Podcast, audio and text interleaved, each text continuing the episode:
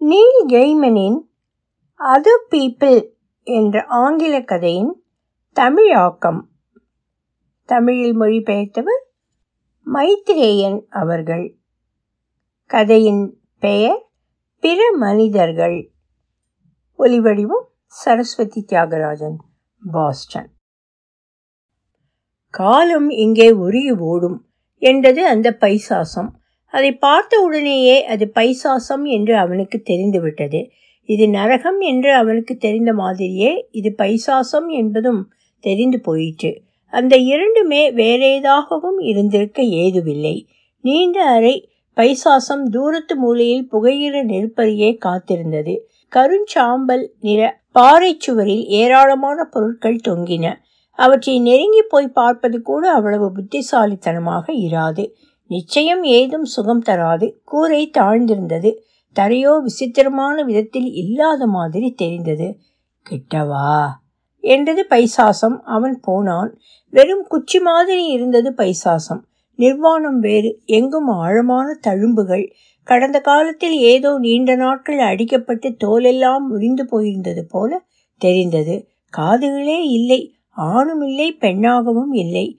உதடுகள் பட்டினி கிடந்த பழகிய துறவியின் மெல்லிய உதடுகள் கண்கள் பிசாசு கண்கள் போகக்கூடாத இடத்துக்கெல்லாம் போய் பார்க்க கூடாததெல்லாம் பார்த்த கண்கள் அவை நோக்கிய போது அவன் தான் ஒரு ஈயை விட கேவலமானவன் என்பதாக உணர்ந்தான். அடுத்தது என்ன நடக்கப் போகிறது? என்றான் அவன். இப்பவா என்றதும் பைசாசம். அதன் குரலில் வருத்தமோ மகிழ்ச்சியோ ஏதும் இல்லை. பீதியூட்டக்கூடிய ஆழ்ந்த சலிப்புதான் இருந்தது. உனக்கு சித்திரவதை.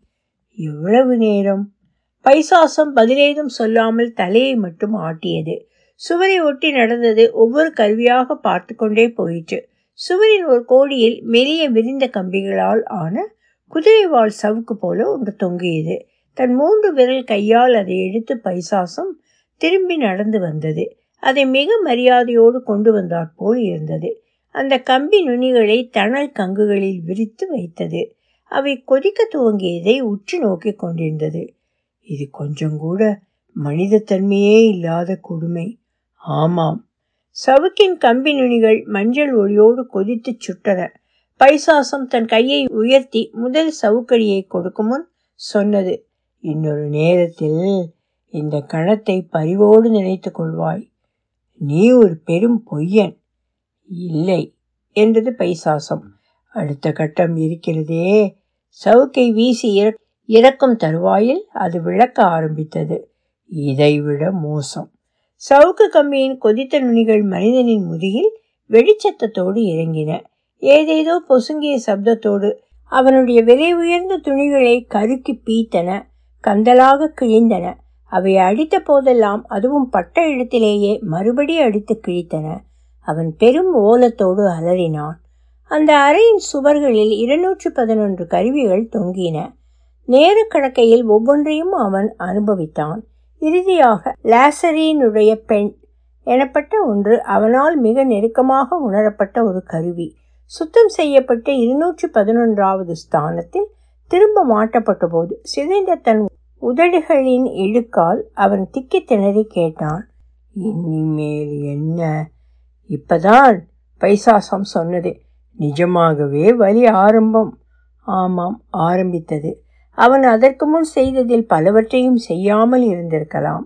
தன்னிடமும் பிறரிடமும் அவன் சொன்ன எத்தனையோ பொய்கள் அவன் சுமத்திய எத்தனையோ சிறு காயங்கள் எல்லாம் பெரும் புண்கள். ஒவ்வொன்றும் அங்குலம் அங்குலமாக சிறு விவரங்கள் கூட விடப்படாமல் அவனிடமிருந்து வெளியே இழுக்கப்பட்டன. மறதி என்று அவன் தனக்கு போட்டியிருந்த ஒரு பாதுகாப்பை பைசாசம் கிழித்து போட்டது. எல்லாவற்றையும் உரித்து உண்மை வரைக்கும் கொண்டு போயிற்று. வேறெதையும் விட அதுதான் வலித்தது. அந்த கதவை தாண்டி அவள் போனபோது நீ என்ன நினைத்தாய்? என்று எனக்கு சொல்லு என்றது பைசாசம். என் இதயம் உடைந்தது என்று நினைத்தேன். கிடையாது. சிறிதும் வெறுப்பே இல்லாமல் பைசாசம் பேசிற்று. நீ அப்படி நினைக்கவில்லை. எந்த உணர்ச்சியும் இல்லாத கண்களால் அவனை உற்று பார்த்தது.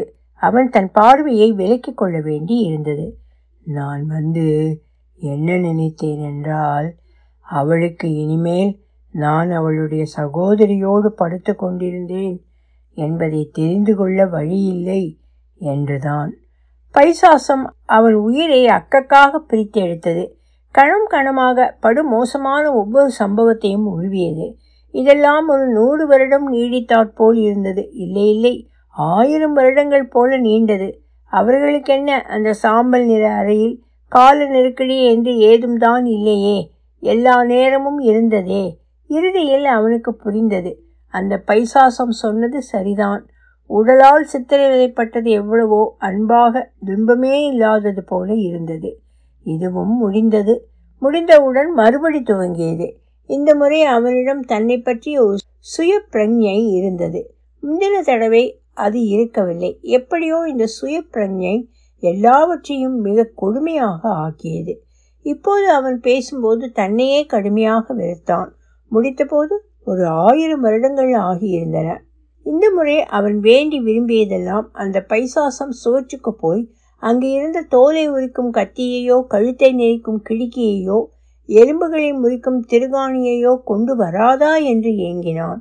மறுபடி என்றது பைசாசம். அவன் பெரும் ஓலமிட்டான். நெடுநாட்கள் அவன் கத்தி கதை கொண்டிருந்தான். அவன் எல்லாம் பேசி முடித்த பின் மறுபடியும் என்றது பைசாசம். ஏதோ இதுவரை எதுவுமே பேசப்படாதது போல். வெங்காயத்தை உரிப்பது போல இருந்தது. இந்த முறை தன் வாழ்க்கையை பார்க்கையில் அவன் எதற்கும் விளைவுகள் உண்டு என்பதை தெளிவாக தெரிந்து கொண்டான். தான் செய்தவற்றின் விளைவுகளை பார்த்தான். செய்யும்போது குருடனாக இருந்து செய்தவற்றை கவனித்தான். உலகை எப்படியெல்லாம் அவன் புண்படுத்தினான் என்பதை அறிந்தான். அவன் சந்தித்த எதிர்கொண்ட பார்த்துமிராத எத்தனையோ பேர்களை எப்படியெல்லாம் அவன் சேதம் செய்தான் என்பதை தெரிந்து கொண்டான். கற்றதில் மிக கொடுமையான துன்பமான பாடம் இது. ஒரு ஆயிரம் வருடங்கள் கழிந்தன. மறுபடியும் என்றது பைசாசம். தரையில் கூறி மண்டியிட்டு அமர்ந்தான் கணப்பருகே முன்னும் பின்னும் ஆடியபடி கண்களை மூடியபடி தன் வாழ்வு கதையை சொன்னான். சொல்லும்போது அதை முழுமையாக மறுபடி அனுபவித்தபடி பேசினான். பிறப்பிலிருந்து இறப்பு வரை எதையும் மாற்றாமல் எல்லாவற்றையும் எதிர்கொண்டபடி தன் இதயத்தை திறந்து வைத்தான். அவன் முடித்தபோது அங்கேயே அமர்ந்திருந்தான். கண்கள் மூடியிருந்தான். மறுபடி என்று சொல்லப்போகும் குரலை எதிர்பார்த்தபடி ஆனால் ஏதும் கேட்கவில்லை. கண்களை திறந்தான். மெதுவாக எழுந்து நின்றான். தனியாக நின்றதை உணர்ந்தான். அறையின் மறுகோடியில் ஒரு கதவு இருந்தது. அவன் பார்த்து கொண்டிருக்கையிலேயே அது திறந்தது. ஒரு மனிதன் கதவு வழியே தாண்டி வந்தான். அவன் முகத்தில் பீதி கூத்தாடியது. ஆனால் கூடவே அகங்காரமும் ஆணவமும் இருந்தன. அம்மனிதன் மிக விலை உயர்ந்த துணிகளை அணிந்தவன்.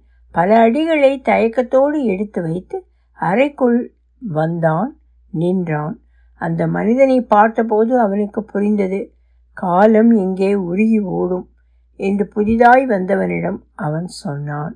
மூலம் other people by Neil Gaiman two thousand one October November issue of the magazine of fantasy and science fiction Neil Gaiman இங்கிலீஷில் இன்று எழுதும் எழுத்தாளர்களில் மிக பிரபலமானவர்களில் ஒருவர்.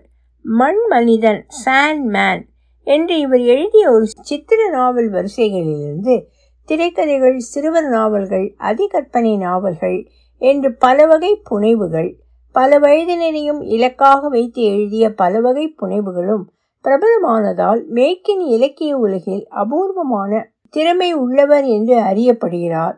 இவரை போன்ற பல வகை புனைக்கதைகளையும் எழுதி வெற்றியும் அங்கீகாரமும் பெற்றவர்கள் வெகு சிலரே. Ray Bradbury H G Wells Edgar Allan Poe போன்ற சில ஆசிரியர்கள் நினைவுக்கு வருவர். அவர்களை ஒத்த ஆகிருதி உள்ளவர் இவர் என்பது திண்ணம்.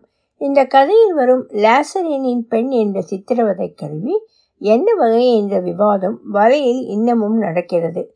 ஒரு பதில் சோறும் போன கணவனுக்கு கிட்ட வேண்டிய தண்டனையை அக்கருவி நிறைவேற்றும். அக்கருவியை மிக நெருக்கமாக அனுபவித்தான் என்று கெய்மன் எழுதியதன் உள்ளடக்கம் அதுதான் என்று வாசகர் ஒருவர் வாதிடுகிறார். கெய்மனிடமிருந்து ஏதும் விளக்கமில்லை. ஆனால் விவிலிய கதையான லாசரஸுடன் ஒரு விதத்தில் தொடர்புள்ளது என்பது ஊகிக்கப்படலாம். மறுபடி மறுபடி உயிர்த்தெழும் ஒரு நபரின் வாழ்வை விவிலியம் கருணையின் குறியீடாக்குகிறது. இங்கோ அதை தலைகீழாக்கப்பட்டு பெரும் துன்பத்துக்கு பாதையாக காட்டப்படுகிறது என்று ஊகிக்கலாம். ஒலிவடிவம் சரஸ்வதி தியாகராஜன் பாஸ்டன்.